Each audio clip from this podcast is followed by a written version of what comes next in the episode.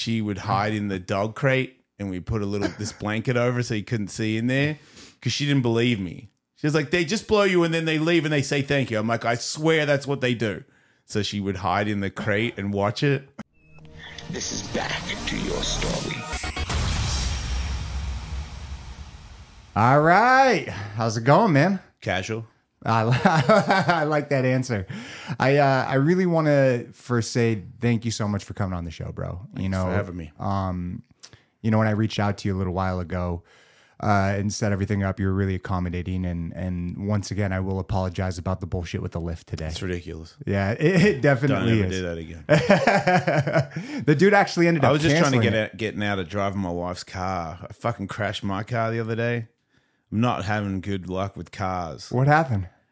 Man, I'm gonna tell the whole truth, but I fucking I got a nice car, like a fast car, but it's a stick, and somebody was uh, turning onto the freeway, and I guess they stalled, or I don't know, something stupid. Where I was like, "Get the fuck out of here!" And I went to go around them, and I had traction control off, and it hit one of those little steel the vent things or whatever, and just and it span out, and I had something in my hand. I'm not gonna say what, but I tried to reach for the steering wheel with the, s- and I, it didn't get it. And I'm like, oh my god! And I brake. It's too late. Fucking my front, uh, my front right hit the fucking curb, and it was right when I was getting on the freeway, and, I, and it flattened the tire and broke like broke shit, broke stuff. No. And I had to drive it on the next to the next ramp and get off. I was downtown, and I parked at the central station or whatever downtown and it's just fully shitty there and broke my fucking baby. I love my car so Damn. much. And then tow trucks wouldn't come. They kept canceling because of what the what area I was in or whatever. So five hours pass, and my wife gets me a tow truck from another company, and then they pick me up, drop the car off at BMW, get in the house. They call A- AAA because I got AAA. They called seven hours later. They go, Jason Ellis. I'm like, yeah. They're like, hey man, I'm here to pick up your car. I'm like, dude, I called you at eight. It's fucking three forty five. He's like, yeah, man, super sorry, it's sketchy out here. And I was like, yeah, I, I left. He's like, okay, well, get some rest. And I just, I was like, yep. And then uh, so now I've got my wife's car, Subaru, nice car, got discounted because I'm friends with Bucky Lasek. Shout out to Bucky Lasek. Yeah. I love that car for her Yeah.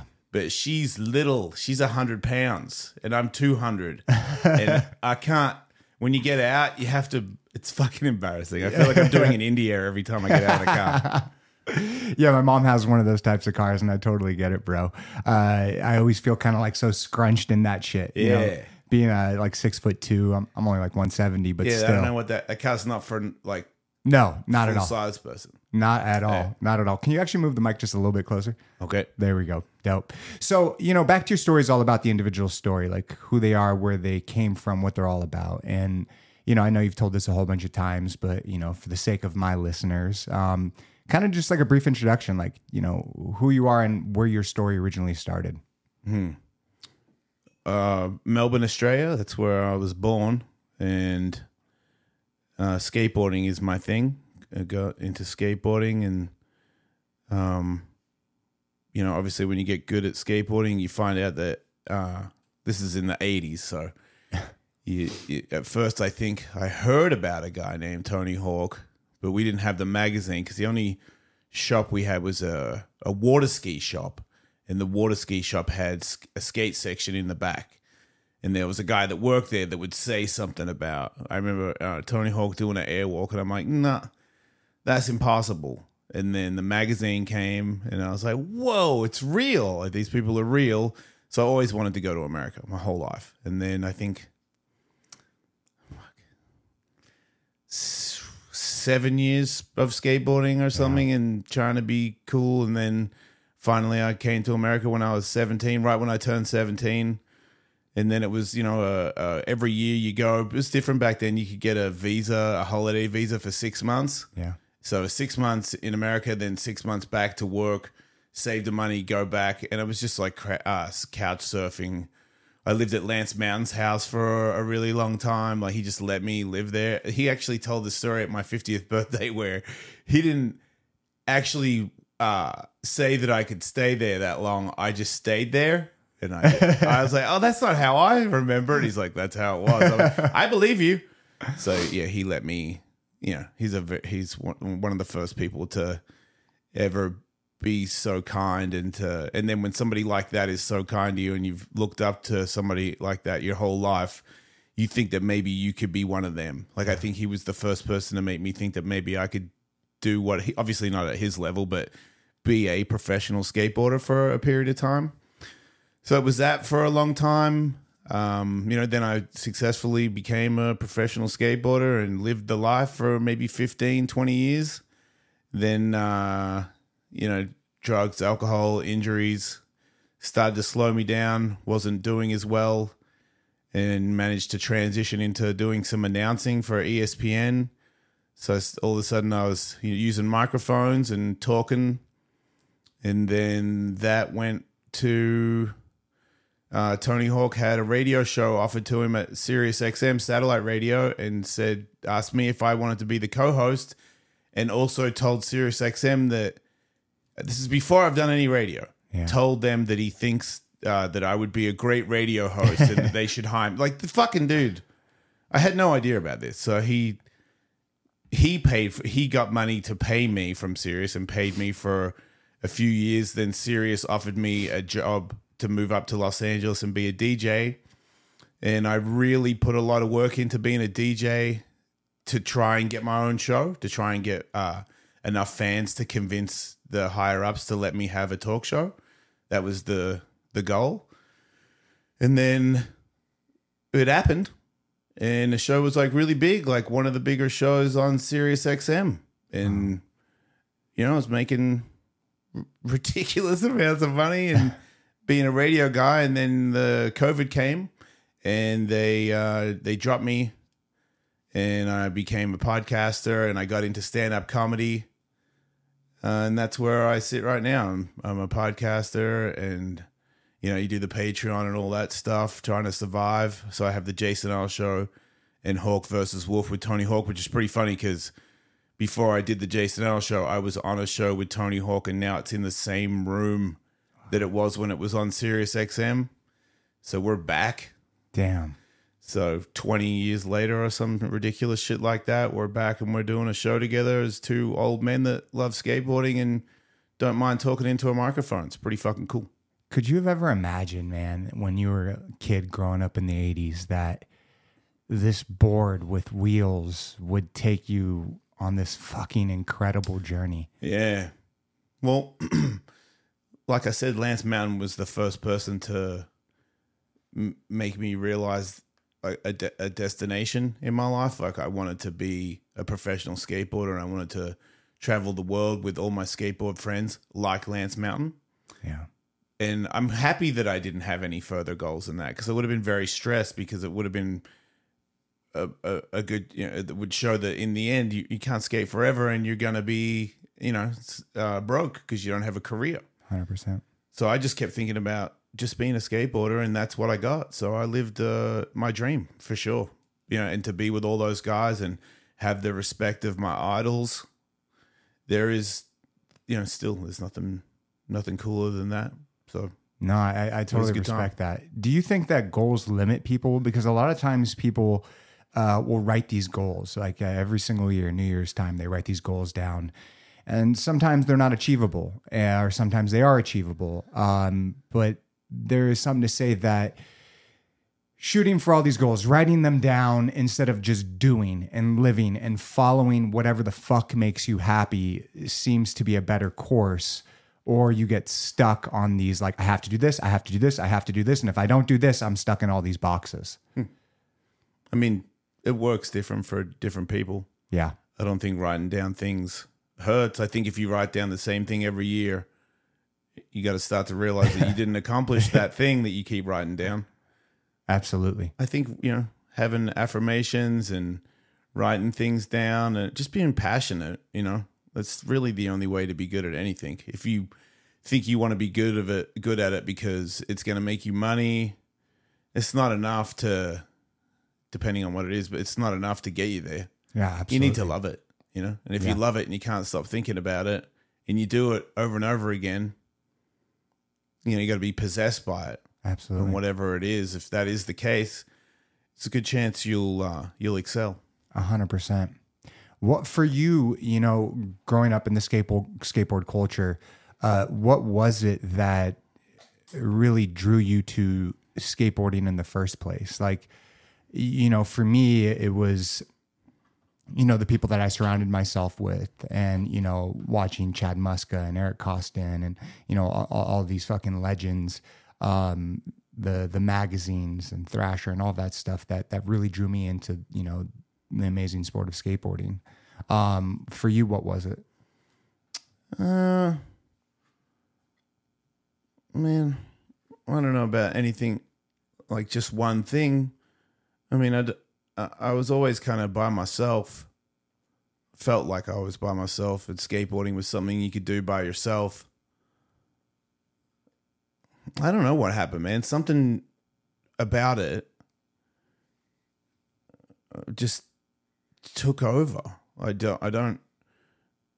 I didn't really have much of a brain when I was a kid. I think all the things that had happened to me as a child, I had like uh, buried, so they didn't even exist to me. So I think cutting that out of my memory kind of cut a lot of things out of my memory. I just didn't think about too much except getting the fuck out of here. That was a big one. I didn't like where I was from. I felt like I always felt like there was something else out there that I was gonna do. I didn't know what it was, and then when skateboarding, when I found skateboarding, I knew what it was. Like when I look at the youth today, and I have kids, you know, like I knew exactly what I wanted at a very young age. Probably by sixteen, I think it was. There was no fucking way anybody was going to talk me out of it. And when I was thinking about it, no one had done it. Like in Australia, there was not a pro skateboarder. And I was like, I'm going to be a pro skateboarder. And my parents didn't believe that to be an actual job because there was no video. There wasn't, it's not like now. Like you couldn't say, well, I'm going to be like the other 500 people that have done it before me. I didn't, if you said Tony Hawk back then, that didn't mean anything. My parents were like, "Who the fuck is Tony Hawk?" I, I don't believe that anyone like. Surely he has a job and he skateboards, and I'm like, "No, this is their job." So it was more, you know, Animal Chin, you know, that video where you know the life just looks so fucking awesome and was just reassuring me that this was the right choice and I wasn't even talented either. I, I, but I just knew I was gonna, I was gonna make it. Maybe you know, maybe it wasn't so much to be the best because I used to think that that's what I was in it for. But I think I just wanted to be a pro skateboarder, or in worst case scenario, be a skateboarder and hang out with the pros in America. Yeah. I didn't have like big. I'm gonna be a million. Like I didn't know about money. I didn't care about money. I only cared about skateboarding. So if I got to America, I'd already won. Like it wasn't about coming to America and showing the pros what you know what's up. I think there was a couple of years there because I would go to America, come back, and then go again. And obviously, I when I come back to Australia, I was a thousand times better than anybody in Australia. So that was an ego booster For sure. and then I want to go back, you know, with these guys that are over there with all the best and be better again. So they're like, oh shit, Ellis learned this shit or that shit. And so it was just more of a, that's what everybody was doing in skateboarding. So that's what I like, uh, I took from it was uh, get better, you know, Absolutely. push it. I I mean, that's a good model for life, right? And and and for you, uh, it, it just seems that you're very dedicated, right? You're you're very focused on this one thing, and you don't give a fuck what it is, but you're going to do anything possible to make that happen. Is that correct? Yeah. Yeah. There you go. Yeah, I definitely respect that. That'll do it. Check. Um, do you remember the first time that you came to the states and like Fuck yeah. What I was remember- that? I'll never forget it. what was that whole? How did that even come about? the about? trippiest shit ever. Well, uh, a friend of mine, Gary Valentine, who was the uh, only other Australian uh, that had been to America and had befriended Lance Mountain, and that's how we got that hookup. I found I thought Gary had talked to Lance Mountain before we went there, but it turns out, according to Lance Mountain, at my fiftieth birthday, so recently, we just knocked on his door, and he was like, "Oh." And Gary was like, "Oh, mate, remember you said I could stay at your house? Here we are. With, I'm here with me mate Jason." And he was like, "Oh, okay." So it wasn't. It was more of a barge that I thought we were invited to. But like I said, they just, you know, he let me stay there until his wife was absolutely fed up with us living there, and they were like, "You got to go." And and then I met Ben Schroeder and lived at his house. I really just became a child of whatever house they let me live in. And when you're that young, you don't even know, like, uh, if you're being inappropriate by existing there. You know, I was just like, "What's what's for breakfast?" You know, and they're like, "Who the fuck is this Australian dude?" Yeah. So How did you? Uh, ignorance is bliss. it is. It really is. How did you um like convince your your your family to allow you to to you know at what They wanted me 17? out of there. They did. yeah. They did. Um, after coming to America the first time for you said for six months, right? Yeah. What was it like having to come home? Um, well, I grew six inches. My hair grew real long. I got a tan because I was in California. So a lot of it was just fucking chicks when I got back. And I was the best skateboarder in Australia. So I just rode that. Yeah. You know, I went back for six months and acted like a shitty rock star in my little town and and uh, whatever chicks that were cute, they definitely wanted me. And that was, you know, it was like a mini, inny, teeny, weeny Conor McGregor. There we go. So I walk around, fuck, hey, motherfuckers, you know what I mean? Uh, it, it was it was a great time. Absolutely. Yeah, yeah, it was, and I was. That's the thing. I was connected to. yeah, I'm a shithead, so my friends in Australia were shitheads. We used to have a party called the Loser Party. I love that. Shitty tattoos, you know, bad choices. Grunge was our thing, so we were a lot of Alice in Chains and heroin. A lot of people were on heroin. I saw people shoot up, and that deterred me from doing that for a while. Um, but yeah, just lots of drugs and sex and rock and roll, and and then you know every now and then I'd come back and everyone would be like, "Look at Jason, you know he's one of the best skateboarders in the world now, and he gets paid to ride a skateboard. You kind of shouldn't even be here. You're not really that much of a loser." But I'm like, at heart, Yes. you know I'm a loser, and they're like, "Yeah, fuck yeah, you are." Let's So- go. Let's go. yeah, so that was that was a that, that was a I didn't cut those ties until many what uh, many years past where I should have cut those ties. So you you you go to you go to California. You spend six months. You go home. How long was it until you were able to come back? Six months. So six months. So six months goes by, then you come back. And was, my dad let me work at his shop terribly. So I had a cheat. Okay. You know? Not a lot of people had that option Yeah, definitely. to save up. It was like, I think it was about 1600 for a ticket. okay. and then uh, I would lie uh, in customs to say say because you have to have a thousand dollars a month, and I was like, oh yeah, I got tons of money in the bank. I didn't have any money at all Wait a minute. You need to have a thousand dollars a month. to prove if you're going to if they're like, oh, you're coming to America and you're gonna with the six month holiday visa. Yeah. You obviously have at least six thousand dollars in your bank account if you think you're going to live here because you ain't getting a fucking job. Yeah. And I was like, of course I'm not getting a job, but I was totally trying to get a job. Yeah. You definitely were. I'm sure. Yeah, I got caught in the end. On the fourth time, I went to Vancouver, and when I was coming back through, they were like, "What the fuck are you? How did You that? just you just come to America every every year for six months? What job do you have, little yeah. boy? You yeah, know? yeah, yeah. And I was like, yeah. And then I was like, go to the. It was like, you got the money? I was like, yeah, I got the money. And it was, you know, back before you could just show it on a phone or something. He's like, oh, I was like, I'll go to the to the ATM and get a bank statement. And he's like, cool. And I uh, left the airport and got a taxi back to the city and called Moses, and because I befriended the Red Dragons Holy shit. and they came and got me and I lived in Vancouver for six months until Colin recommended that I get on Powell Powell skateboards. Got on the Bones Brigade. They got me an athlete visa, and that's when I became legal on the fourth time that I came to America. Holy shit. What, what you know, getting signed because that was like your first big deal. Um, well, it wasn't a big deal. It was a it was a big deal to me, Yeah. and I was too young to realize the security that I just signed. Yeah. It didn't. I was like, yeah, I think it was like two grand a month, which was the most I'd ever got paid at that point because I was on Element before that, and I think they were, I think it was six hundred, and they gave me a raise to seven hundred.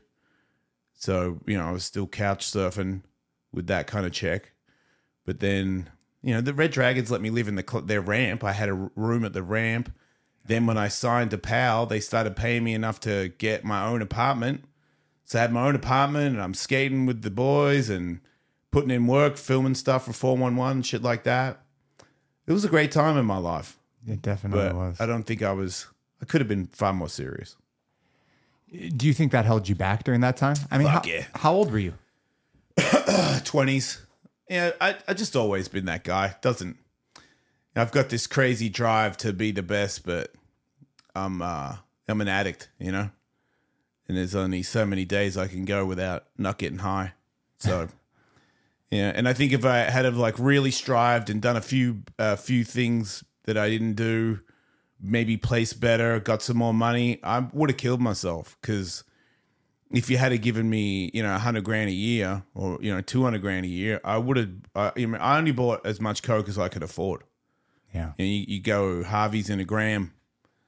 You know, maybe if you got enough money, get your own gram. Yeah. but you can't. I couldn't afford an eight ball, and I would have totally got an eight ball if I had the money. You'd have blew your whole entire check on yeah. that. Uh, You know, there's there's really something to say about that, right? You know, especially being so young to make that type of money, um, eh, you can definitely find yourself in in some some pretty fuck places, especially if you don't have like any mentors or anyone you know helping guide guide that you through it. that experience. Yeah, my mentors were party. Yeah, Yeah, you know, so when you first signed um, to Powell and you got you, what, what, what did you say it was? Uh, what type of visa? uh, athlete visa. And what exactly? P1. is it? Okay, and so what does that mean? Um, you can get paid. Um, you can live there for is I think it's f- six years. Yeah, six years. You can live in America and and get paid. Okay, and so that's exactly what you did. You moved to California. Uh, yep, yep. Encinitas. All right, all right, and you know during that time, what else were you doing? Just skateboarding? Mhm. Yeah, I. What else? Yep, that's it. your drive to you know continually push and focus on this what was that breaking point you know you were you were skating for so you know 15 20 years did you hurt yourself did you what exactly happened Yeah, I started. Well, I got to a level where um I just had a few tricks that I was trying to make in a contest that I hadn't made. And I'd kind of hit a breaking point because I wasn't putting in the extra time, but uh, there was a few tricks that I had that were I, I did them real big. So if they went wrong, you were getting checked. So I got knocked out a couple times in a row woke up with something broken, you know, go to hospital, get surgeries. And then I think just, I don't know how many it was, but might have been. I did a couple of real stupid things. I fucking crashed a motorcycle, dirt bike twice and was out for six months because I tried to do the same jump three months later and crashed again and broke it the same way. But I think it, I think I got scared. I think I started to not enjoy being in a contest because I knew that if I made one trick that it, went into another trick that I hadn't made yet, and so far I was uh, I was eating shit on that trick, but I wasn't gonna not do it. Yeah. wasn't gonna not try it. Never was a strategy guy. okay You know, yeah I just thought if you make that, that's gonna be so sick, and that's as far as my train of thought went. I didn't go well, maybe you know, I have a safety ride that would get me in the finals, which was so shit because I'm so trying to be safe to make it to the finals. And then there was no in between. It was like I make it to the final, and then I'm like, that's it, kick flipping twist, you know, or bust. And it was just a bust every time. how do you when you're when you're like training for these competitions like do you plan out your entire ride like like Yeah. you're gonna do this this and this Yeah. and like every single time Yeah. Yeah, but then the but then the in the finals it would be you're just gonna do that trick you haven't done. So you don't even practice for it. You just You try. can't. I mean, the way I was trying kickflip 540 was, I would, I, I'm completely upside down, and the board flips into my hand, and I'm just in a Jesus Christ pose, upside down, and then I would fucking front flip in and throw it down between my legs, and it was just eating shit. I got, I broke my wrist real bad, like dislocated it, and fucked the the hell out of it. Got knocked out. Woke up, fucking ambulance had to get like a special surgeon. My hands like never really worked the right way, the same way again. You know, just kept happening. Just things like that kept had broke both my elbows, fucking ruptured my spleen or whatever, and separated my shoulder. And then I did I broke both my elbows again three months later, Holy shit. and got lacerated kidneys. And it was just like painkillers made me angry because I was doing them so much in a year. And I was never a, a junkie for painkillers. Like I'll do them, but I never was. I never tried to get heroin after it or anything. But it was the monotony of going to hospital yeah. that I was scared of. Like I was sick of it, but it was like a fear sickness. Like where I was like, I'm not going to the fucking emergency room again. Like I had my little PSP because I was in my car all the time because I would always go to the fucking emergency room, and you they make you line, they make you sit there for a long time. So I would have the, I'd play the little moto game. I remember until those. they'd fucking see me because I was so used to going, and it got I got sick of it. And then, you know, um, I think Mega Ramp came right after that, and I was already pretty washed up. But I don't, I've always wanted to go really big and really fast. And I'm friends with Danny, and I'm on the DC team for being, a, you know, like a, a court jester, if you will. and, you know, Danny's like, I don't want anyone else coming in the ramp. And I'm like, I would love to go. And all of a sudden, I'm kind of back in it without really you know, I had a radio show already. I didn't practice as much. And Mega Ramp, you can't fuck around with that. No. And I was fucking around with it. And I got hurt there. That was probably the end of it. I tried a, I did an Indy 360 between the leg over the gap. And I'd spun a couple of Indy 5s. And when I do Indy 5s, I front flip them.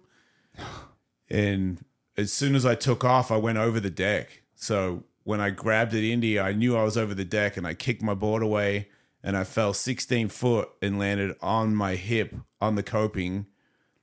It's so hard that it it took a piece of meat out of my leg, and there's still to this day is a donut where you can put your finger in the hole and touch the bone. Wait, what? Yeah, To this day. yeah, yep.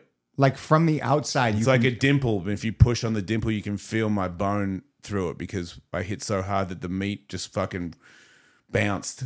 Holy shit, dude. And then after I hit my hip, then I fucking front flipped to the flat because it ain't over. That fucking quarter pipe is is twenty foot high. So then I did a front flip into the onto the flat, land on my back, and just the feeling of uh, it wasn't the pain. It was the when I went to grab my board and I knew that I was over the deck on a sixteen foot Indy five forty.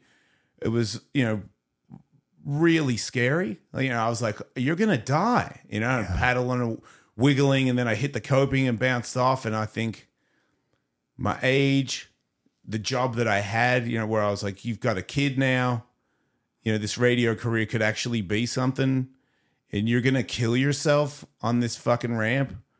I think that was the day where I realized that you don't have it anymore. was that a, was that a hard pill to swallow? Fuck yeah. I didn't I would I probably didn't admit it for another 20 years. How old were you? 30s. You know, by the time I was in Mega Ramp, I was according to me, I was washed up, you know. Like they had me in there because there was only 10 people in the world that could jump it. So I made it in the final. Dude. But people could jump it, they just never you know, at the at, when it first came out it was pretty scary. I mean, just from the outset, it's fucking terrifying. Like, what even goes Yeah. through your mind? Like, being Don't an die. individual, that that's it. Don't die. Yeah, first couple times at least. Yeah. Just even regular jumping it. No tricks, no nothing. Well, Just jumping jump. the gap's not a big deal. Jumping the gap's nothing. It's the quarter pipe. That's the difference. Why? Because there's fucking G forces in the quarter pipe, and if you squat into the quarter pipe, it'll shoot you out like Jake Brown. Holy shit. And I don't think anybody else could live from that slam. I think Jake Brown's a short little compact nugget that could survive it. I think someone else might have died. Has he it- looked like he died. Has anyone has anyone died from it?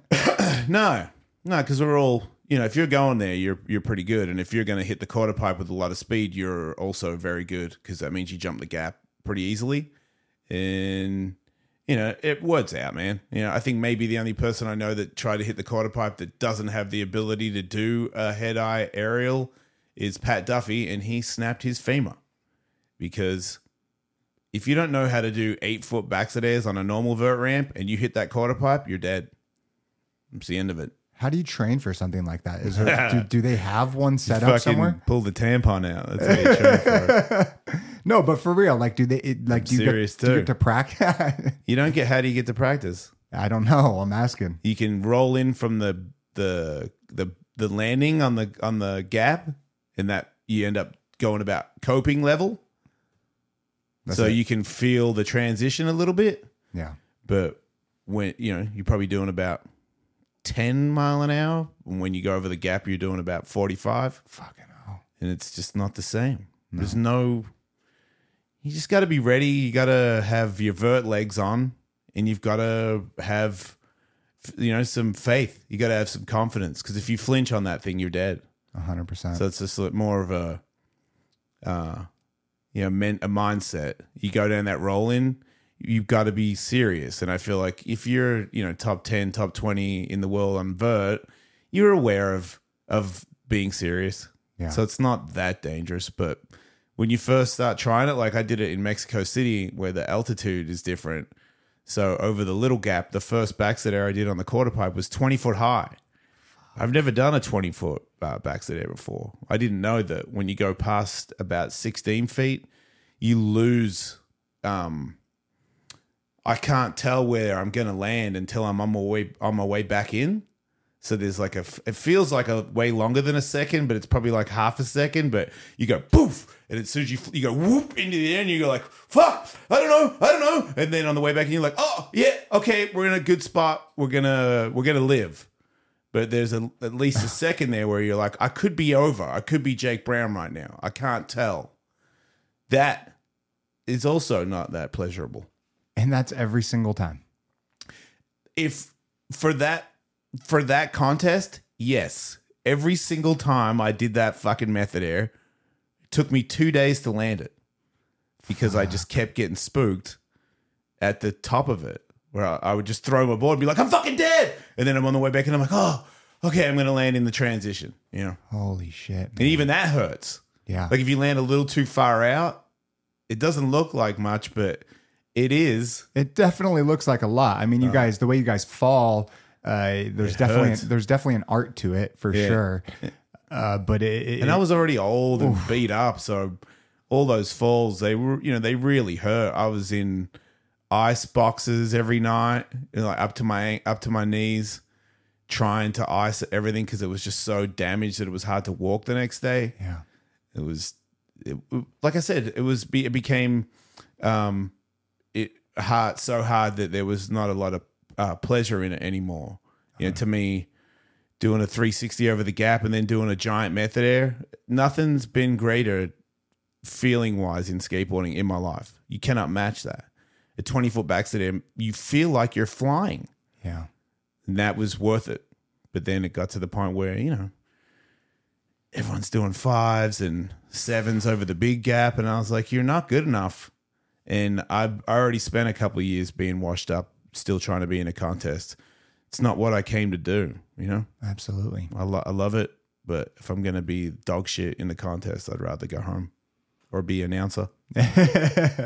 hey, it seemed to work out. Um, what was that day like when you you put up the flag, put up the skateboard, What do you mean? when you announced your retirement? When you Oh, I never. not announced, but announced to yourself, like I'm done. I'm fucking done. No more contest. No more nothing. That's it. Um, I mean, I can't. It wasn't that significant that, to remember it. Like it was already. I I pushed it way past that. You know, like I was in contest when I already knew I was washed up. Yeah. So. I think I probably I think I realized when I took the job at Sirius and moved to LA that I knew you're not going to skate every day, and if you don't skate every day, you're already not that great. So it's over. Absolutely. Absolutely. Um, so you're in your you're in your 30s, right? You're you're definitely hurt. Did you have like any uh like methods for recovery because like all the bones you all right? I just didn't do any of that stuff when None I was of it. younger. Nah. How, how do you feel today, 50 years old? Well, now I'm I I've tended to a lot of the injuries. I've had surgeries and I've had stem cells twice. Um, I do cryo and you know acupuncture. I do a lot of stuff to to fix all the injuries to to still do stuff because at one point it got so bad that I couldn't train anymore. Because I started I got into MMA and then my knees got so bad I couldn't do jiu- jujitsu, and then couldn't wrestle, and then my ligaments got so loose that I couldn't kick anymore or get kicked. So then I just became a boxer, and then uh, Chuck Liddell told me about stem cells in Colombia, and I went and got stem cells, and I put my legs back together. So now I can do all that stuff. I just don't go as hard because I know what it's like to lose it, and I don't want to lose it again. Dude, so talk to me about that experience, you know, going to get stem cells because I'm actually going to be going in the springtime. Oh yeah, you Yeah. going to BioXcellerator? Um, that or the Stem Cell Institute. Uh, I- Okay. can you text Alyssa and ask her to turn off the heater? Thank you. Yeah, it's hot in here. Yeah, yeah. Uh, ask her to turn on the AC, or I, I could do that. It's hot. You're hot. Yeah. Let's do that real quick. Sorry, I'm not trying to be a jerk right You now. don't need you don't need me to text her anymore. Nah, I'm just gonna turn it on. Just tell her that I'm turning on the AC and to, to turn on the heater in her room. Here we go. Give me one second. Boom, boom, boom. Give it a second. All right, it'll turn on in a second. Um, okay, so I'm looking to go to uh, the Stem Cell Institute or BioXcellerator because I suffer from multiple sclerosis. Oh, wait, what's that? Um, so it's a. You want to pull this up? You can pull it up right now. Um, it's a it's a neurological disease that uh, affects my entire body. So the the myelin sheath on my brain, you what you can see is like these white dead spots that's causing different parts of my body. So joint issues, um, uh, brain based issues. Every every part of my body is like firing off on different cylinders. Whoa. Um, so for a while, I thought that I was bad. It is bad. It's it's really fucked up. Here we go. Uh, let me. I'll read it to you right now. Um, so MS is a resulting nerve damage. So it's a disease in which the immune system eats away at the protective covering of nerves. In MS, resulting nerve damage disrupts communication between the brain and the body. Multiple sclerosis causes many different symptoms, including vi- vision loss, pain, fatigue, impaired coordination. The symptoms. Do you have that? I do. I do. You can't see? Uh, well, sometimes my eyes get a little blurry, uh, but but mainly. And stem cell fixes that? so yeah, there's there's huge huge studies out there right now. Um, I'm taking more of a of a holistic approach because a lot of the medications out there. Um, they're called it's called disease modifying therapy. And a lot of people that get on it have a lot of adverse side effects. Like my wife uh, she has a friend that just got on one of the therapies and uh, within a week she was disabled. Uh, fucking crazy, man. And within five to 10 years, it'll cause another auto, autoimmune disorder where stem cells from multiple sclerosis have all the benefit with very, very little uh, downside to it, as you already know. Right. Um, and, and they're starting to find that stem cells, especially the ones that they do like at BioXcellerator or the Stem Cell Institute, uh, have a very high success rate that can um, bring down the pain, bring down the severity of everything someone that, that has MS for a year to three years. It's fucking crazy, man. Um, and so I'm I'm in the middle of looking into that. And what's really Yeah, I highly recommend it. It changed my life. so what was that experience like? You go to BioXcellerator. awesome. It was fucking awesome. How how does the whole process start? Yeah. Um, uh, they they reach out to me and then they said get MRIs on your injuries and send it to us, and you know because of the people I know or or uh, whatever my name is, they're they're like uh, you just have to pay for the airfare. Oh my That's gosh. it. No, I don't have to pay for the stem cells. So, both ankles, both knees, and my shoulder. My shoulder was my biggest concern because at the time I'd already faced that I wasn't going to use my legs the way that I used to, hadn't been able to run for years. wasn't that big of a deal. Uh, when I got into MMA, I was like, oh man, running is like pretty important. I wish I had ankles again. And then when I got these stem cells, they fucking did. I fucking run on the beach, man. Fucking 10 years after they were fucked. So they were fucked. And then I just wrote it out. I've always had puffy ankles because I've shredded them so much. And then I got stem cells and then I could run. So I ran and then I hurt them again because I fixed everything. So then I tore my ACL and I ripped my MCL off. So then I had to get a cadaver uh, MCL replacement. And so then I went back to get them shot up again. And my shoulder was hurting well, without doing anything. And that was the one that was worrying me the most. And there's also the thing that tells you when you get older, that's what's going to happen to uh, athletes like us. Like if you've had a lot of injuries, you know, you think you're old because you're, you know, too old to be pro, but you don't realize that, you know, when you get to 70 and shit, if you, because I just never thought I'd make it to that. I still don't. But you're going to be in a lot of pain. Yeah. And I don't want to be on painkillers. I want to be coherent. Yeah. So stem cells was the last hope. I remember when they told me that they could fix it. I started crying a little bit, like in, in, in happy tears, you know, because I was like, "There's no way this is real." You know, like this person's telling me that I can play again, like full speed. It was just, and I thought it was over. So, and, and BioXcellerator is the shit. They're fucking awesome. So yeah, the needle. I didn't know because I don't do research. Chuck Liddell says it's cool. It's cool. And then I go, okay, so ready to get shot up. And I'm like, what's the anesthesia? And they're like, oh, we don't have that. And I was like, what? And they're like, yeah, it's going to go inside your leg. So there wouldn't be anything we could number with anyway. And I was like, oh, yeah, those suck. Ah, yeah. But if you've been, if you've had lots of surgeries and you've hurt yourself a lot, you know, pain is like, it's an old friend. Of course. And, and knowing that these injections that are gross are going to uh, fix you, it's totally worth it. Absolutely, man. I got him in my face. You did. Mm-hmm. What did that do? Nothing. I look old as fuck, but No, you it don't. was a man. fun video. You don't. But it was so painful. 10 times worse than all the other ones combined. Because it's just like over and over again, they stab you. Just keep stabbing you, injecting you with stem cells, just all over your fucking face. You're like, uh, you can't escape it.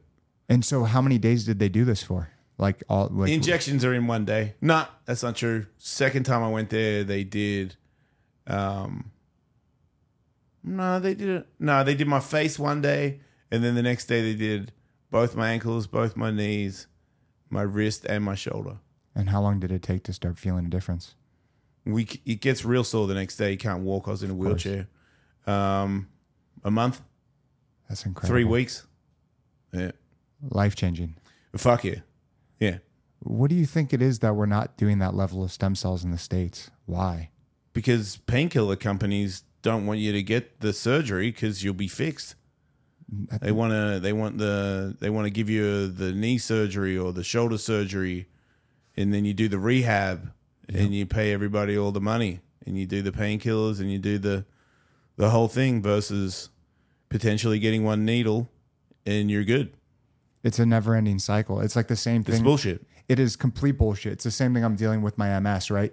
The number one medication for multiple sclerosis in the United States costs $250,000 a year. A year, right?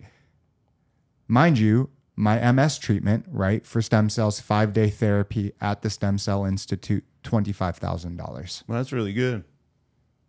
That's cheap stem with cells. way better results. Yeah. Well, there you go. You you just answered your question. 100%. Like you can get if they can get way more money, they're gonna do, they're gonna opt to get way more money. Yeah, because they're going to keep those people on that medication for the rest of their life. Yeah, they don't care what happens. No, not at all. They get money. Absolutely. Y- You know, it, it- it's especially for the people listening that are going through a lot of similar type issues, regardless if they're professional athletes or not. Um, just hearing all the amazing results from stem cells, it Yeah. just blows my fucking mind away. And and I hope that there's a true paradigm shift in the states uh, sooner than later. I mean, Yeah, me too. I think it's bullshit. I don't understand. You know, it's like uh, you get it from the umbilical cord, and that's illegal. I'm like the people at Sta- at, at BioXcellerator, they check the family, they check the grandparents and their grandparents, and then you know the the baby is born alive and everyone's happy, and the fucking cord or with the placenta Yeah. or whatever, they just take it. Yeah. Nothing. It's not murder. You know, like I feel No. like people think you you know if you get into stem cells, you're taking baby parts, but you're not. No, You're not at all. You know. Not all. It's donated. Yeah, It's not even and they get stolen. paid A hundred It's percent. like everybody wins. It- it- it's a, it's a huge win, right? Um, and they had to find a match for you, correct? Too. Uh, yeah, yeah, yeah. Probably that's more BioXcellerator's job, but Yeah, yeah, of course. Of yeah. It course. was a girl. It was a little girl. wow. Yeah. They s- tell you, they show you the thing or whatever, which was trippy.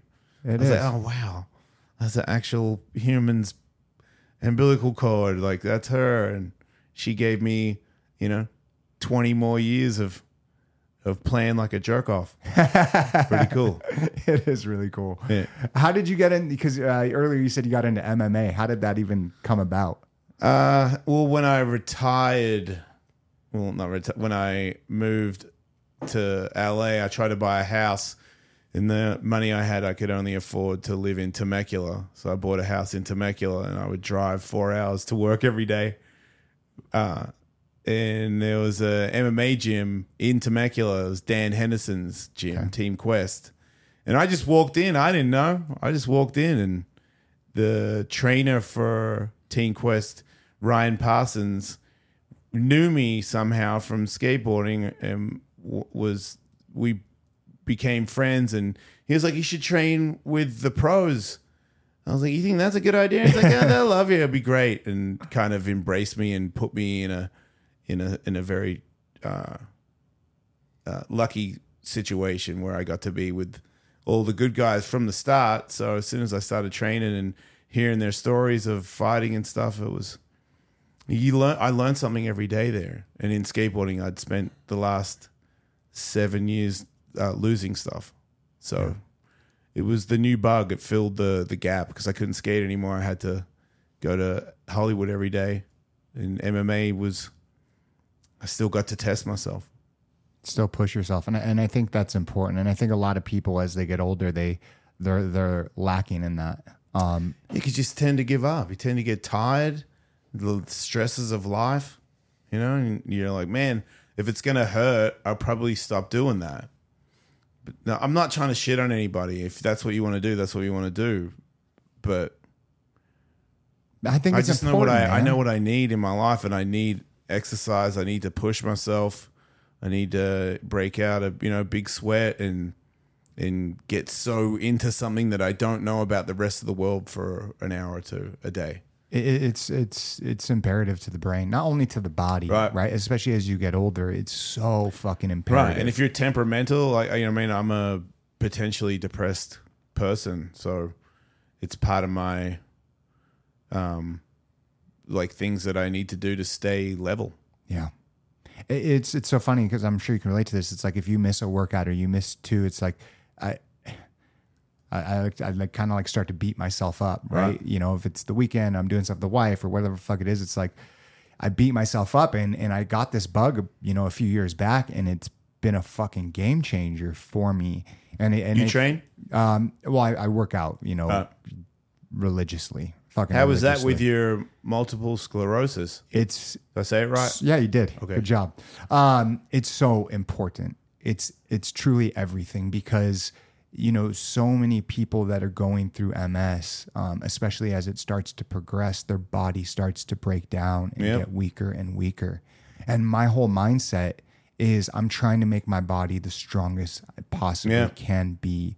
And, and take more of a holistic approach through you know ice baths and sauna. Shit does amazing stuff, massage. man. Absolutely. Probably the most out of any one thing that you can do to to help yourself. I think the ice bath is the is the is the one that I see the most results. Absolutely. You know, Better I- than a massage or acupuncture or all that stuff. Just three minutes in there, freeze your ass off. freeze your ass off. And it's so crazy what your brain does in the beginning. You're like, "Ah, I don't know, I don't, I don't know. In the But beginning, in the- still does it. no, no. Well, I'm saying hate before you going get- in there. I hate it. I hate this morning before I got in. I was working out. I did like an hour and a half workout, and I knew the entire time once I was done, I had to hop in the fucking ice bath, Yeah. uh, the cold plunge, and I was just like, God damn it, because I have mine outside. Me and too. um, so you know what it's like, right? Mm-hmm. Uh, it's already fucking cold outside, especially if you're going in the fucking morning, and then uh, I just got this mental thing going on. But then you get in, and you're in there for three minutes, and it goes by fucking quick. Yep. But then when you get out, Not every time. well, you know, but you know what I'm saying. In retrospect, three minutes is a blink of an eye. Yeah. But you get out and you just feel like you accomplished something so fucking Yeah. hard, and yeah, I agree. and and my body just feels so much better than it did before. And so, you know, regardless of people with MS, I think working out, ice baths, all, all of these things are, are just so important. Dude, you know what I can tell is I like I have an open relationship, so I'm on like Bumble and shit, and people pair up with me that are my age. And when you get to fifty, if you don't work out, your shit comes off, Yes. dude, hard. Yes. And I'm, I I I freak out because I don't think I'm that fit because all my friends are super fit. But for my age, I'm really fit. Fuck yeah, and you I are, look dude. really young because some people's faces are. I'm like, what do you mean you're 49? you look fucking. You look like you could be my mom. Like, what happened to you? I'm like, I think it's when you get to 50. If you drink all the time, Yeah. you're gonna pay. If you smoke, you're gonna pay.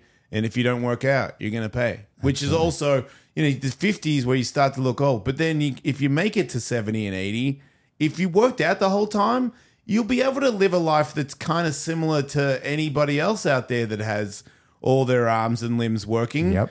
You can still do stuff. Yes, I feel like can. some people, oh, you know, I'm 50 now, I can't do anything. And then by the time they're 60, they're fucked. Yeah. And they're like, oh, you know, that's what it is when you're 60. But I disagree. I think you know, mental, obviously the mental, because it does hurt more. It's harder to wake up.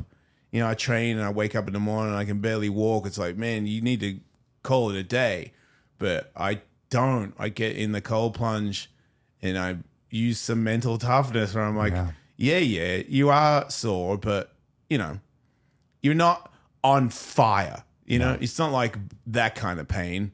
So just sack up. And then I find that it, it goes away and you you can do stuff that 30 year olds can do. That's what I 100%. find anyway.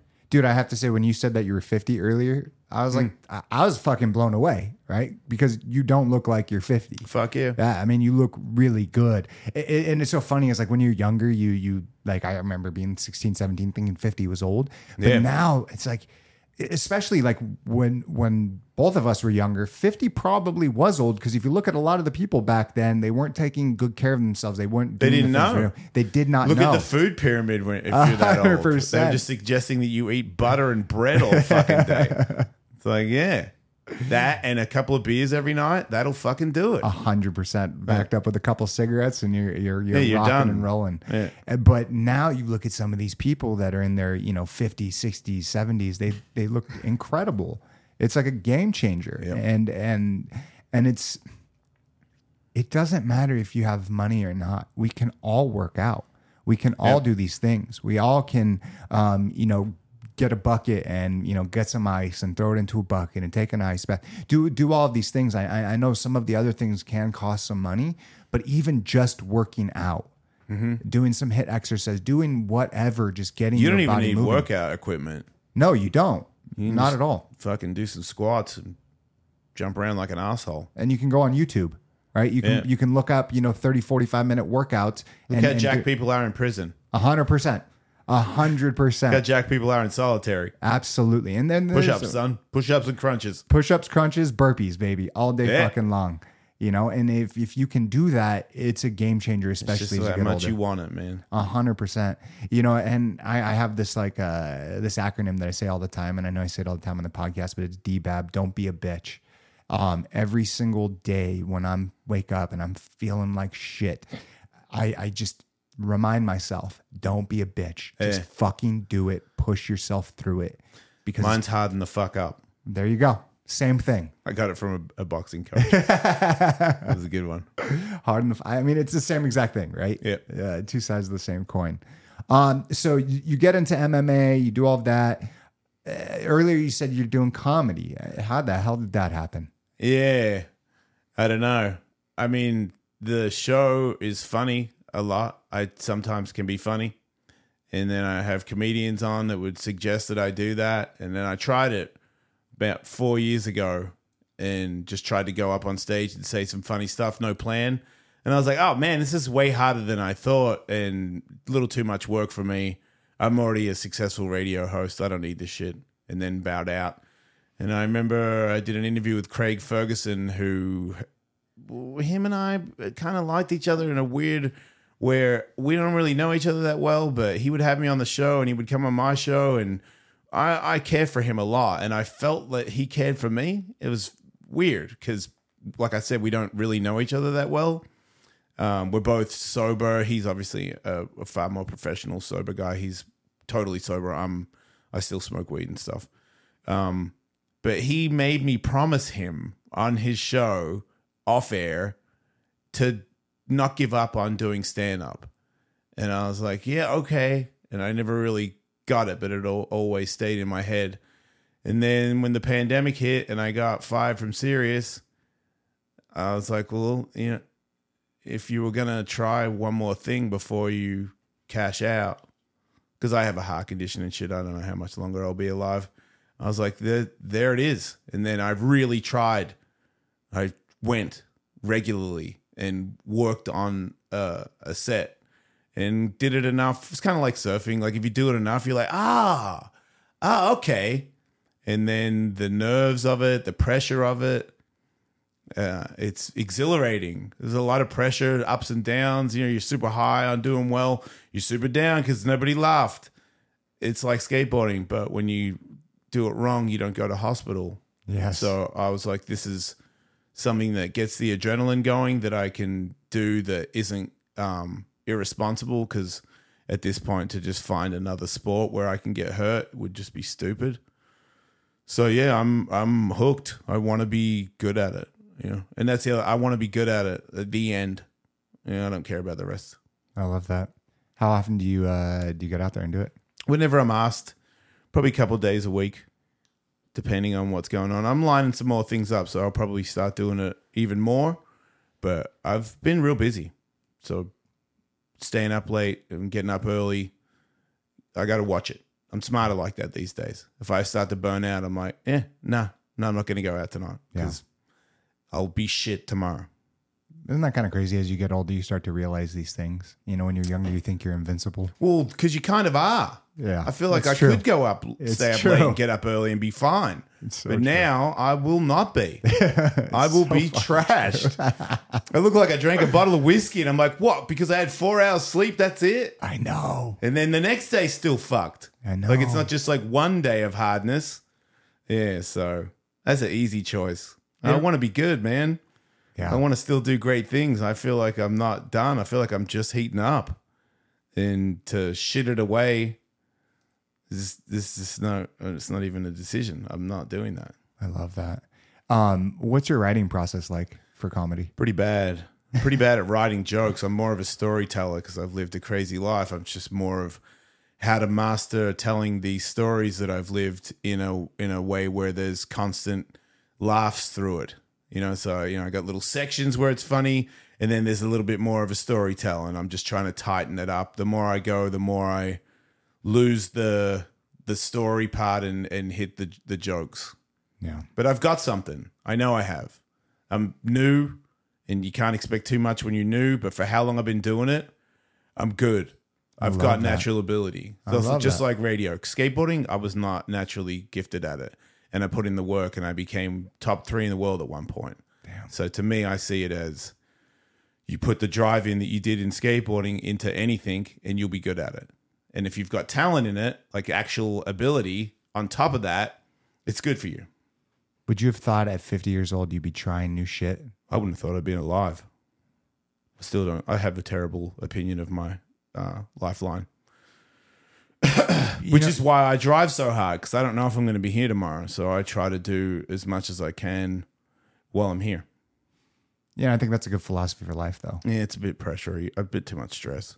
I wish I could just be like, "You're going to be fine," but Yeah, but don't you think that's for a lot of people, right? yeah, for sure, everyone's the same. I remember when my dad died and my brother died same year. I was so fucked.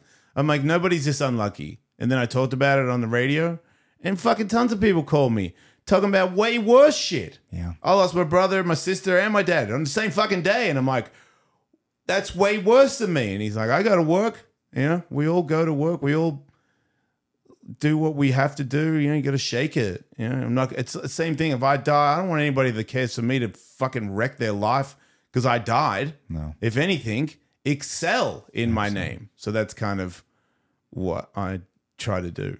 You know, there's that saying, the worst thing that's ever happened to you is the worst thing that's ever happened to you. And I think that uh, losing your your your father and your brother in, in the same year, that's fucking terrible for anyone. So hmm. y- it's it's it's a it's a shitty thing. But it was a fire, you know, under my ass because it was the end. You give up right here. Yeah. It could be all over right here. And I just don't. I'm like, no, you know, my my for my brother, I'm just not going out like that. You know, He wouldn't want it. I I know he wouldn't want it. He want me to do the unbelievable, and that's what I'm doing. I'm doing stuff where every now and then I go, Stevie, if you could see me, can you fucking believe this shit? Because he wouldn't believe it. He'd be like, that's him. That's unbelievable. I'm like, I know. Happens to me all the time. Caught a wave the other day with Tony Hawk. Unbelievable. But that's me. I always end up doing shit where I'm like, what the fuck is happening right now? Whitney Cummings, like, "Dude, when did you do stand up for me? I'm like, okay, Whitney Cummings. You know? And then I'm like, look at this. Can you believe this? It's fucking unbelievable. It's inspirational, man. It's fucking cool. It's a good time. It is fucking cool. Um, to dial it back real quick, right? You, oh. you, you've said a couple times about your uh, issues with addiction. Um, how did that all come about? How did my addiction come about? Yeah, I mean, because we're all when we're all younger, a lot of us when we're younger, we fuck around, and some of us take it this way, and some of us take it that way. Uh, I mean, I feel like I was raised to party. To be successful is to party. If you get enough money, you can get like all the drugs and you can party. A real winner has all the drugs and all the women. That's how I was raised to think that to be the winner, that's what you would have.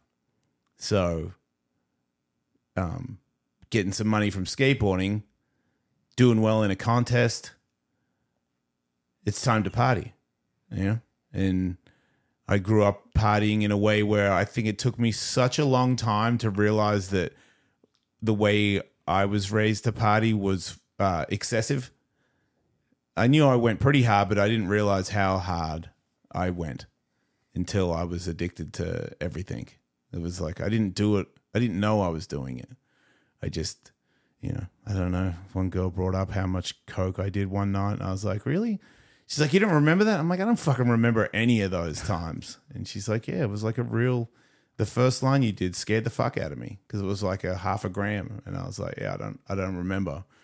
But we just went hard back then, you know, and you know, I was always running from from my childhood, and maybe subconsciously, it was more of a self medicating thing so that I wouldn't have to face it but I ended up taking so many drugs that I ended up remembering it. An imaginary friend told me all about the abuse, and then the next day I woke up with it in there.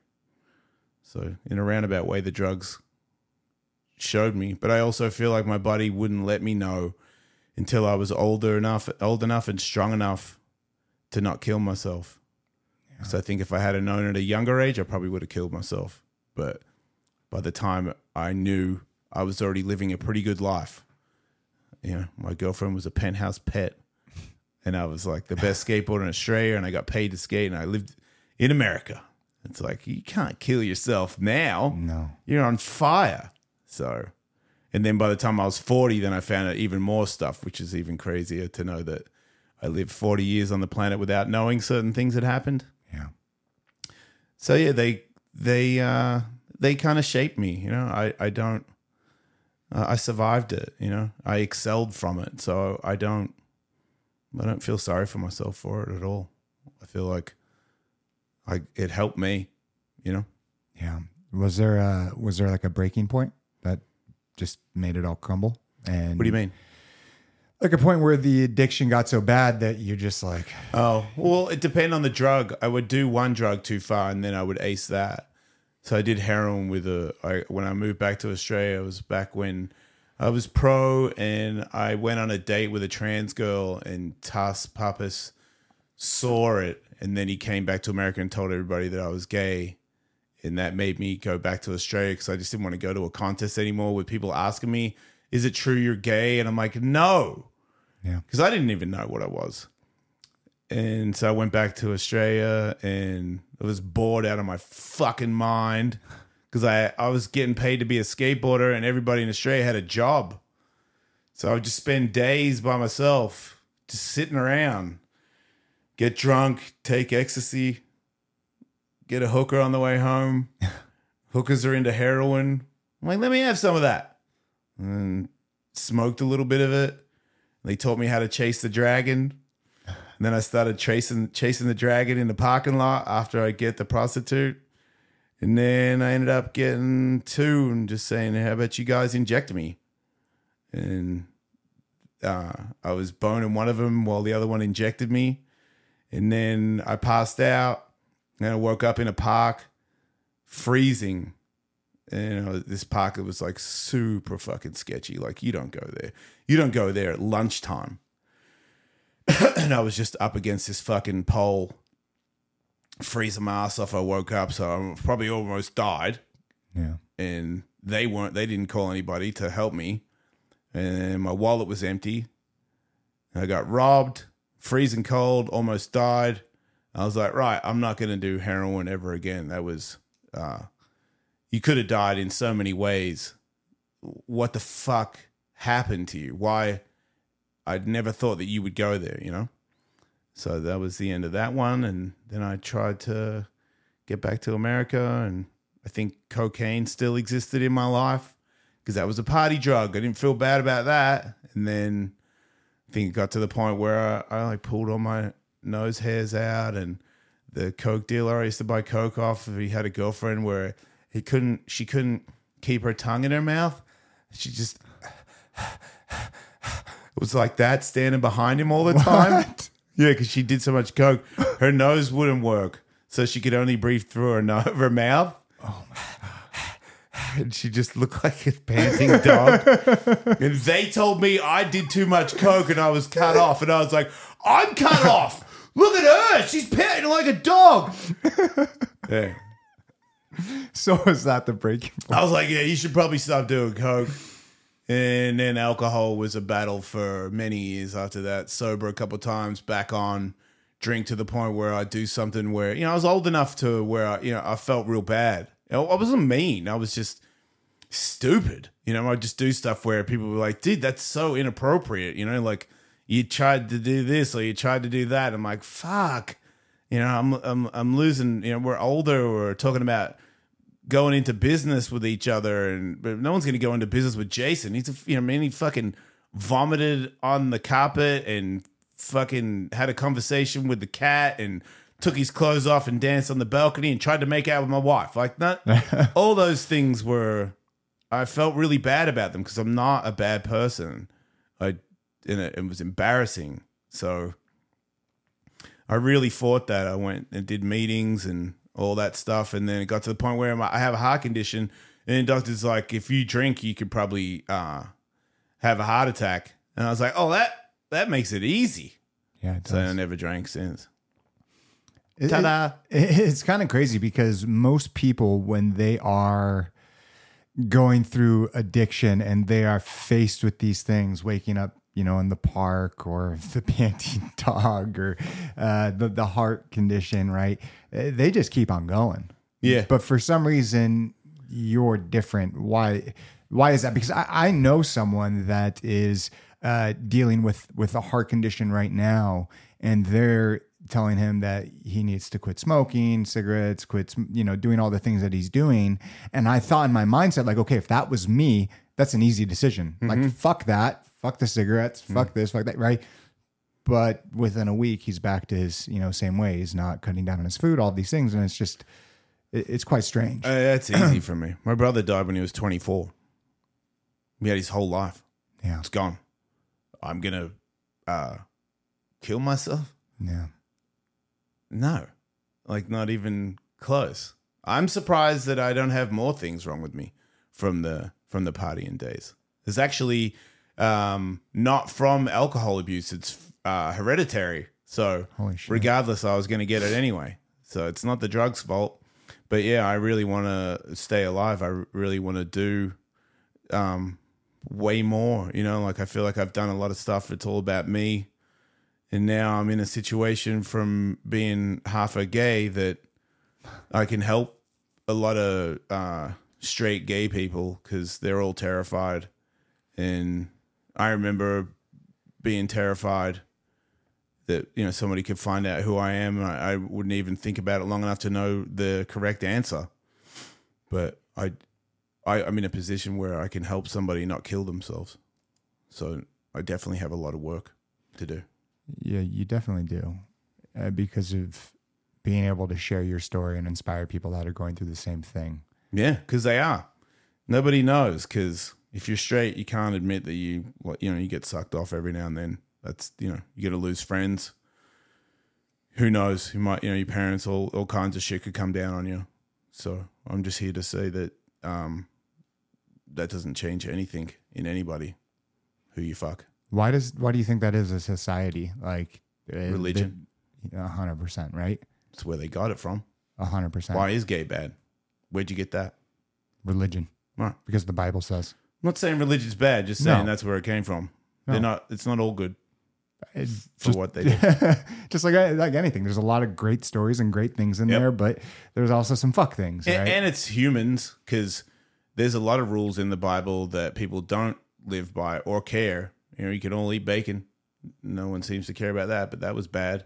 it was. It's just the ones where you know I I get it. You know, I was raised to be real straight too. It's weird. You know, sometimes I, uh, I make out with dudes. I'm like, man, this is so gay. But like, dude, like, But I wanted to do it. I I like doing it. It makes me happy, and it doesn't hurt anybody. no, it doesn't. You know, people are like, "What about your kids?" I'm like, "Yeah, what about them? A hundred percent. They know that your that dad makes out with guys. Yeah. yeah. And they the guy wanted to. You know, I'm not a rapist. No. I'm just a guy that likes having sex with different people. The end. Uh, the more I talk about it, you can hate me if you want, or you can switch the channel or whatever it is you want to do. But I just keep thinking about those people out there that are like me that are living in fear, and especially the young ones. Because when you're young, that's the time where you could you'd be like, you know what, maybe I should just kill myself because this is this isn't right. Everyone is, you know, it's it's lonely. It's lonelier than it is. It's just in your head. Yeah. But you know, if someone's like "fuck fag," it, it hurts me. You know. course. And if I was younger and less confident and had less less going for me and less responsibilities, eh, why do I need to be here? Yeah. because I've felt like that. So I feel like it's important for someone like me who is like a tough, straight guy. Well, people think I am anyway. That is like, yeah, I'll make out with dudes. Dude, It's fine.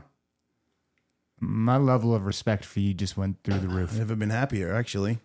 You know, hearing the person that when people found out uh, about you and your trans situation and you went back to Australia to kind of like hide, Terrible To- time. to now being so fucking open about this. Mm-hmm. There are not many people out there that, that are doing that. Yeah, I know, and I can tell why. It's uncomfortable still. You know, still sometimes people that I am friends with or look up to are like, man, you know, do you have to do that? And I'm like, I, and I'm not doing it to annoy you. No. It's just who I am, and I'm a, a exhibitionist. Yeah. So you put that on top of it, you're gonna hear about me being gay. Absolutely. But and it's for also all the people out there that are going through this same situation that are young and influenced by a lot of the. I get the- at least one message every day from somebody who's hiding. And they're like, you just make it easier for me. I told my wife the other day, you know, now I'm allowed to like hook up with a dude every couple of months or whatever. And now he's happy. Absolutely. And that builds that bond so much tighter between that, that husband and wife. I've, I've uh, each to their own as well. You know, if you want to be one on one until you die, it could. That's awesome. I, I'm a guy that uh, I'm I'm not satisfied if I'm not, um, you know, pulling my dick out with a bunch of people. That's kind of who I am. And if you think that's gross, fair enough. But that's what I'm doing. It's what makes me happy. The more I do it, the happier I am in life. and my wife, like you said, it's saying yes, you can go over to that person's house, and then I come home and I'm like, I can't get it any better. You know, like my wife is hot and she loves me and we fuck whenever we want, but sometimes she's like, "Hey, go ahead, go see whatever," and Yeah. I do. And and when I'm on my way there and on my way back, I think, you know, your wife knows, Yeah. and you're going to talk about it when you get home, and you're not in trouble.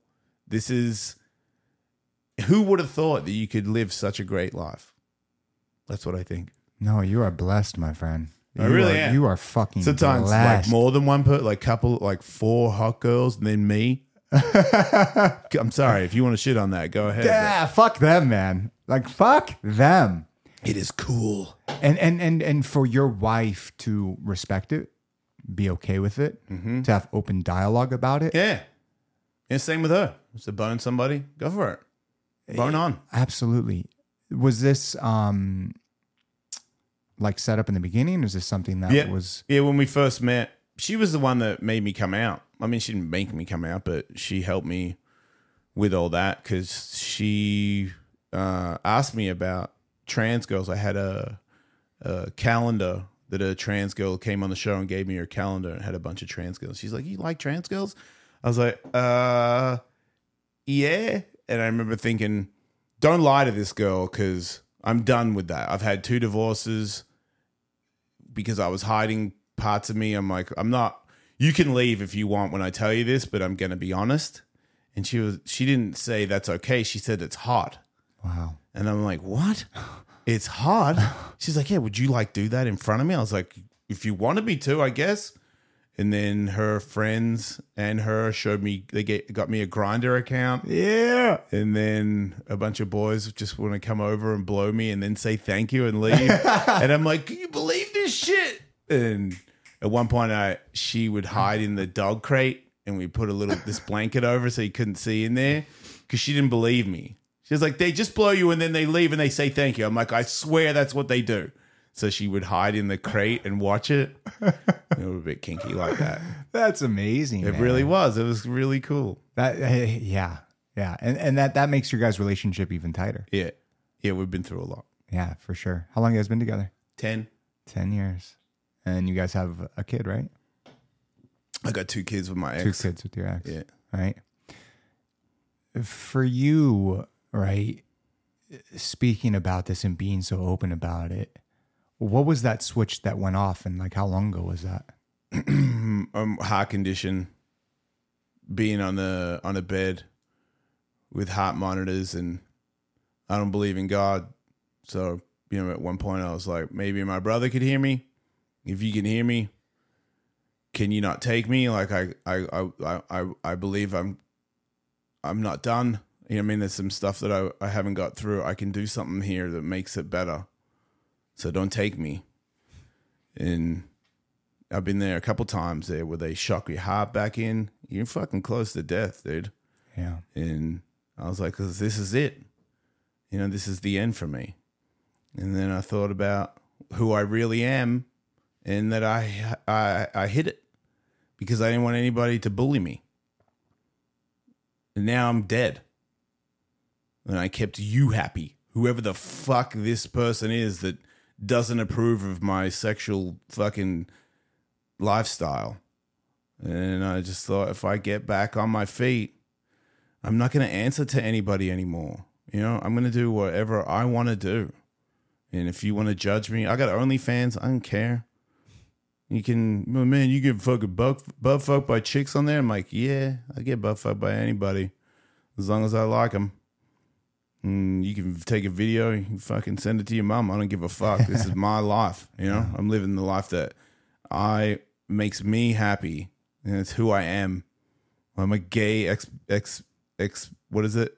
Exhibitionist. Yep. Yeah. So I like doing it. I don't care about the money.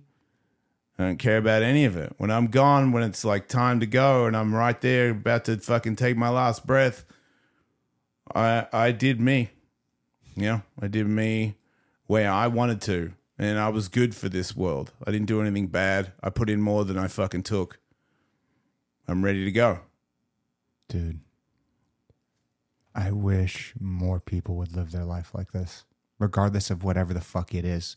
So many people wake up and live this just day in and day out grind of this facade of a life Yep. for whatever the reasons are society, their family, whatever it is. But to have an individual that sits right across from me saying, No, fuck that. I'm living my life on my own terms. I don't give a fuck what anyone else says. And I'm going to share my story. I shouldn't say I don't give a fuck. Well, I just you do. choose what I want over uh, giving a fuck. Yes. Yeah. I'm not saying it doesn't hurt. Of course. I wish I could make everybody happy. You know, I wish I was like a really good example for everybody and everybody be like, look at him. Like, he's always doing the right thing. But I know that it's not that popular to be by. It's not that popular to have your dick on the internet. Yeah. And I am sorry that I've let people down. I really am. But this is who I am. And and that's that's my point. Like when I say like you don't give a fuck, I know you do give a fuck. Right. But to have that mentality of I'm going to live my life on my own terms mm-hmm. and share my story along You're not going to rob me. No. This is my one shot on planet Earth. You're to rob me from the from whatever I want to taste. Yeah. I'm going to taste it all. Let's go. Let's go, dude. All right. This, cheers, brother. Yeah. Bring it in, man. Salute. As we start to wrap this up, man, Okay. what is what's the future like? What are you currently working on? You know, I know you got the the podcast with Tony Hawk. Yeah. What is that experience like? Uh, it's the best job I've ever had because Shit. it's my friend and I enjoy his company. And we're recording it and trying to turn it into a big show. And I feel good about that too. I think that the show has a lot of potential. I think that in the next year or two, it'll probably be a pretty big podcast. So that's one thing, you know, to be successful. But it's also, even if it doesn't, it's my friend that I've always looked up to, who's like an ambassador to the thing that I love the most. And he's just such a good guy. And I get to do a show with him once a week, you know? And we do, we skate together and talk about old times. And he knows me from when I was a little kid, and I know him from, I can't remember a day where I didn't. And it's just a Cinderella story, really. That thing is. And then the Jason Ellis show, that's my baby. I made that. I made that when nobody wanted it, and I turned it into a big thing. And now podcasting, I have to do it all over again. I have to reconvince everybody because we're nowhere near as big as we were. You know, I, I'm not in the Joe Rogan loop, loop, so I can't like get that much exposure. So I'm just plodding away and trying to trying to do my best, trying to make you know, trying to make it a success story again. That would that would be the coolest thing to me because I feel like getting let go from Sirius was, you know, you're fucked now, and I was like, no, I'm not. I'll show you. You know, from skateboarding into radio, and then you know, I want to turn stand up into my job. I want to be um, a successful comedian. I want to travel the world doing comedy. That's that's what I want. If anyone can do all of these things, I know you can. That's what I think. Just from hearing bits and pieces of your story, your your tenacity to continue to push forward when adversity is pushed right on you Right. is very inspiring. Um, the the setup for your podcast with Tony Hawk and your own personal uh, podcast, what is different about them? Um, the Jason Ellis show is a lot. It's a, it's a little more raw. Um, the topics are um, gross. offensive, childish. Um, there's no filter. There's no. Um, we're not touching that. You know, unless it's politics. Don't usually get into that unless you're bashing gays. Then I'm in politics. Some somehow people are like, man, we keep the politics out of your show, and I'm like, are you talking about me talking about It's so weird, dude. trans people being accepted? Because I don't know why that's political, but I just feel like they're people Yeah. and they deserve equal rights. That's it. That's the end of it. Don't give them a bonus. Stop making up shit about how their fucking kids are dressing up as cats and shitting in a sandbox at school. Stop making that story up. It's not real. yeah.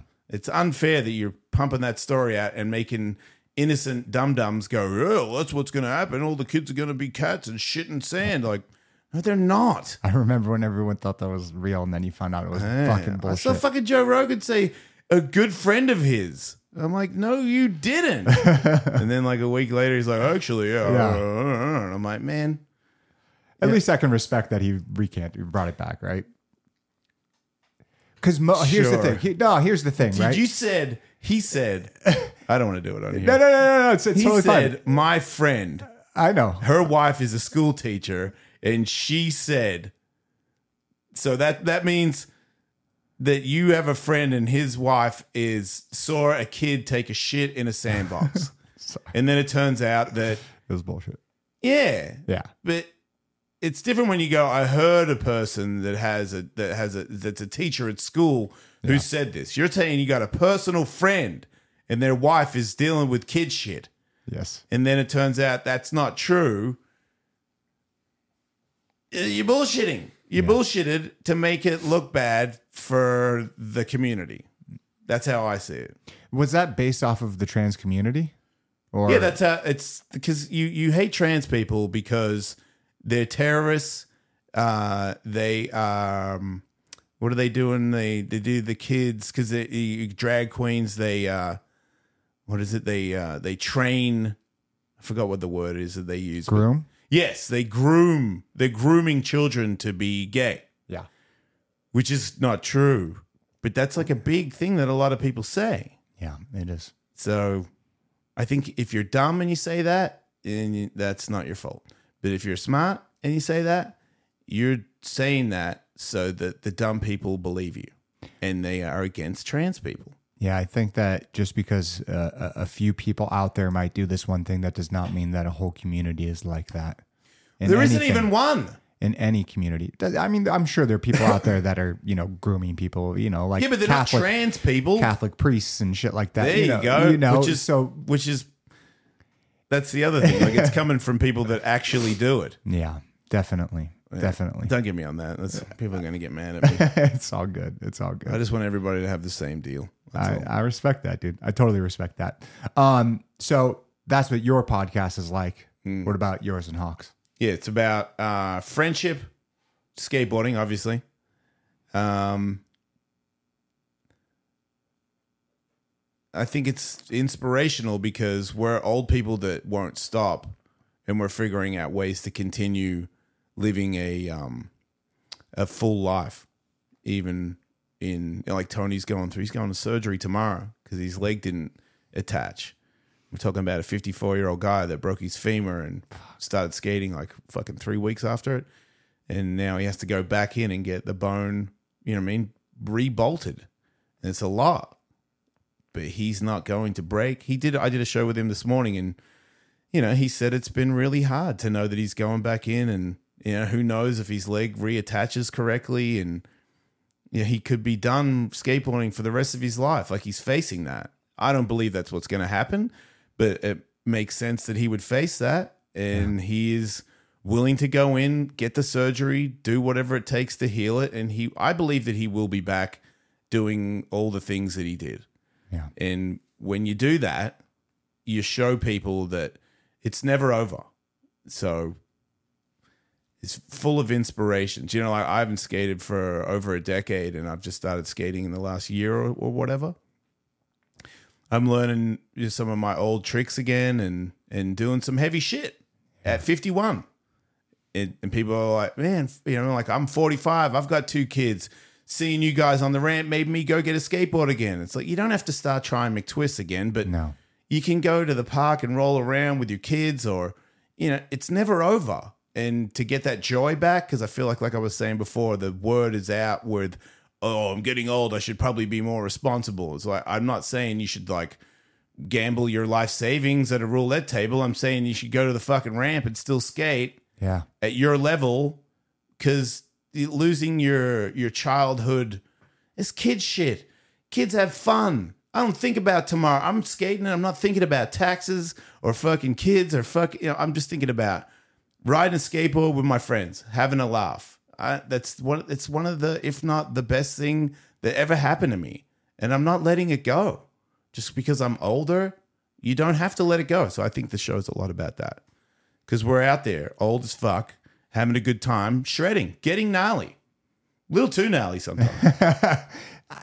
if you would have told me when I was younger to to see a, a 54 year old, a 51 year old doing some of the things that, that that you guys do, seeing the things that Tony Hawk is still do, it- it- it's just mind boggling. It doesn't Yeah. make sense. yeah, But like you said, it's inspirational. yeah, It truly is fucking inspirational because there is no then there is no limit right obviously as you get older things have to slow down you're not going as crazy but still to be able to push yourself it, it, it is it is all i can say is just inspirational I feel like all the old guys that skate with each other are inspiring each other the whole time because it's a different vibe up there. Like when you skate now and you try something that you haven't done for a long time, everybody knows that you're putting a lot more risk. You know, you come up short in your 50s, it's not going to be like, man, I'm a bit sore from yesterday.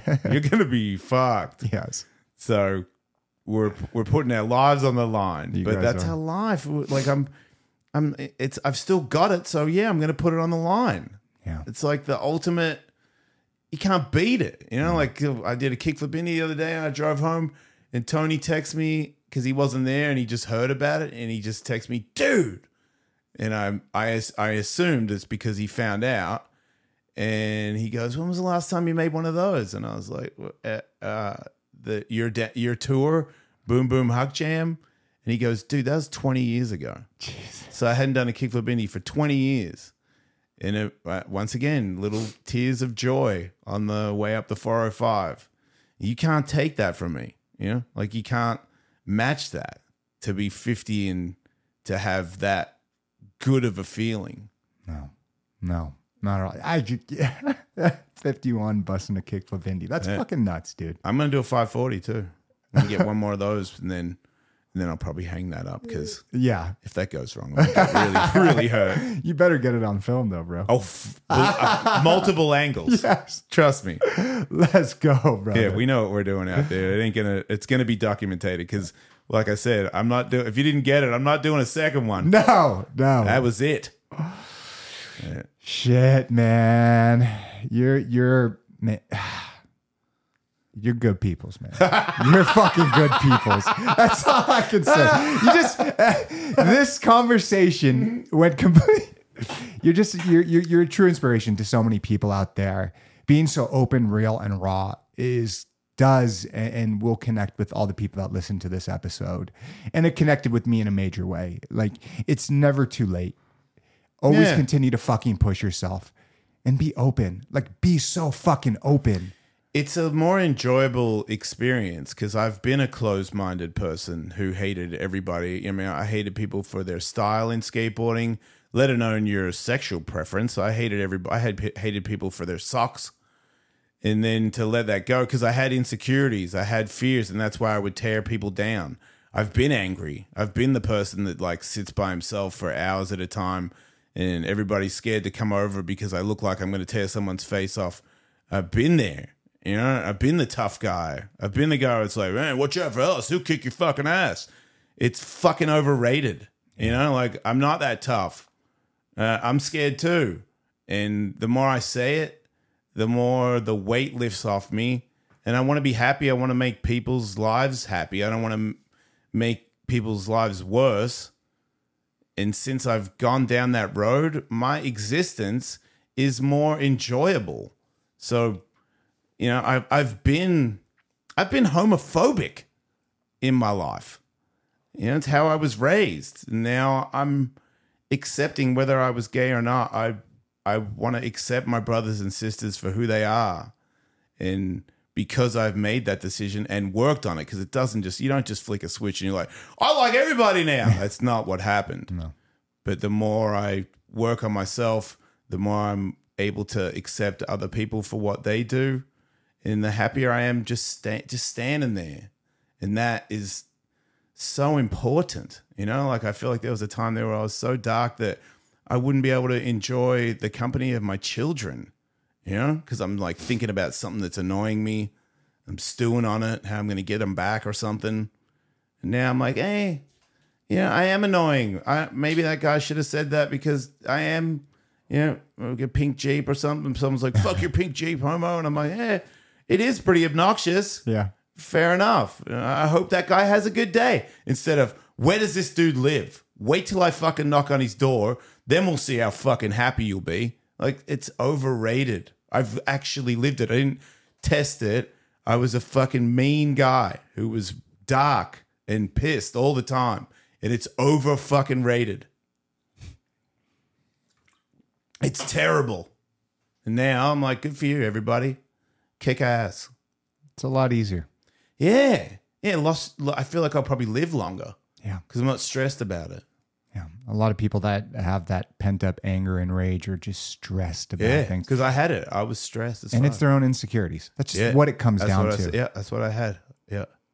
What do you what do you want your lasting legacy to be? When you leave this earth, what do you want people to remember you for? I made people laugh. Uh, took their mind off their shitty day or something. And then obviously with the LGBTQ community that I did something. I helped people. Kid wanted to off himself and decided not to because he heard what I was doing. That'll do.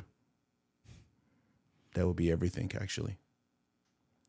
I want to thank you so much for coming on the show. Thanks for having me, mate. It's it means everything. And um where can people find your information, show, all Uh, that stuff? uh, at Wolfmate on Instagram, at Ellismate on Twitter. I don't know about going to Ellismate on Twitter. I put stuff up. My dick's on there. so maybe don't go there. But yeah, Instagram and then the Jason Ellis show is available uh, where all podcasts are available. Hawk versus Wolf, same deal. And then we both have Patreon. So uh, patreon.com slash Ellismate for the Jason Ellis show and patreon.com slash Hawk versus Wolf for Tony and, and myself's show. I love it, brother. Thank you. Thank you. Appreciate you. Have a good night, people. Boom! Come here, brother.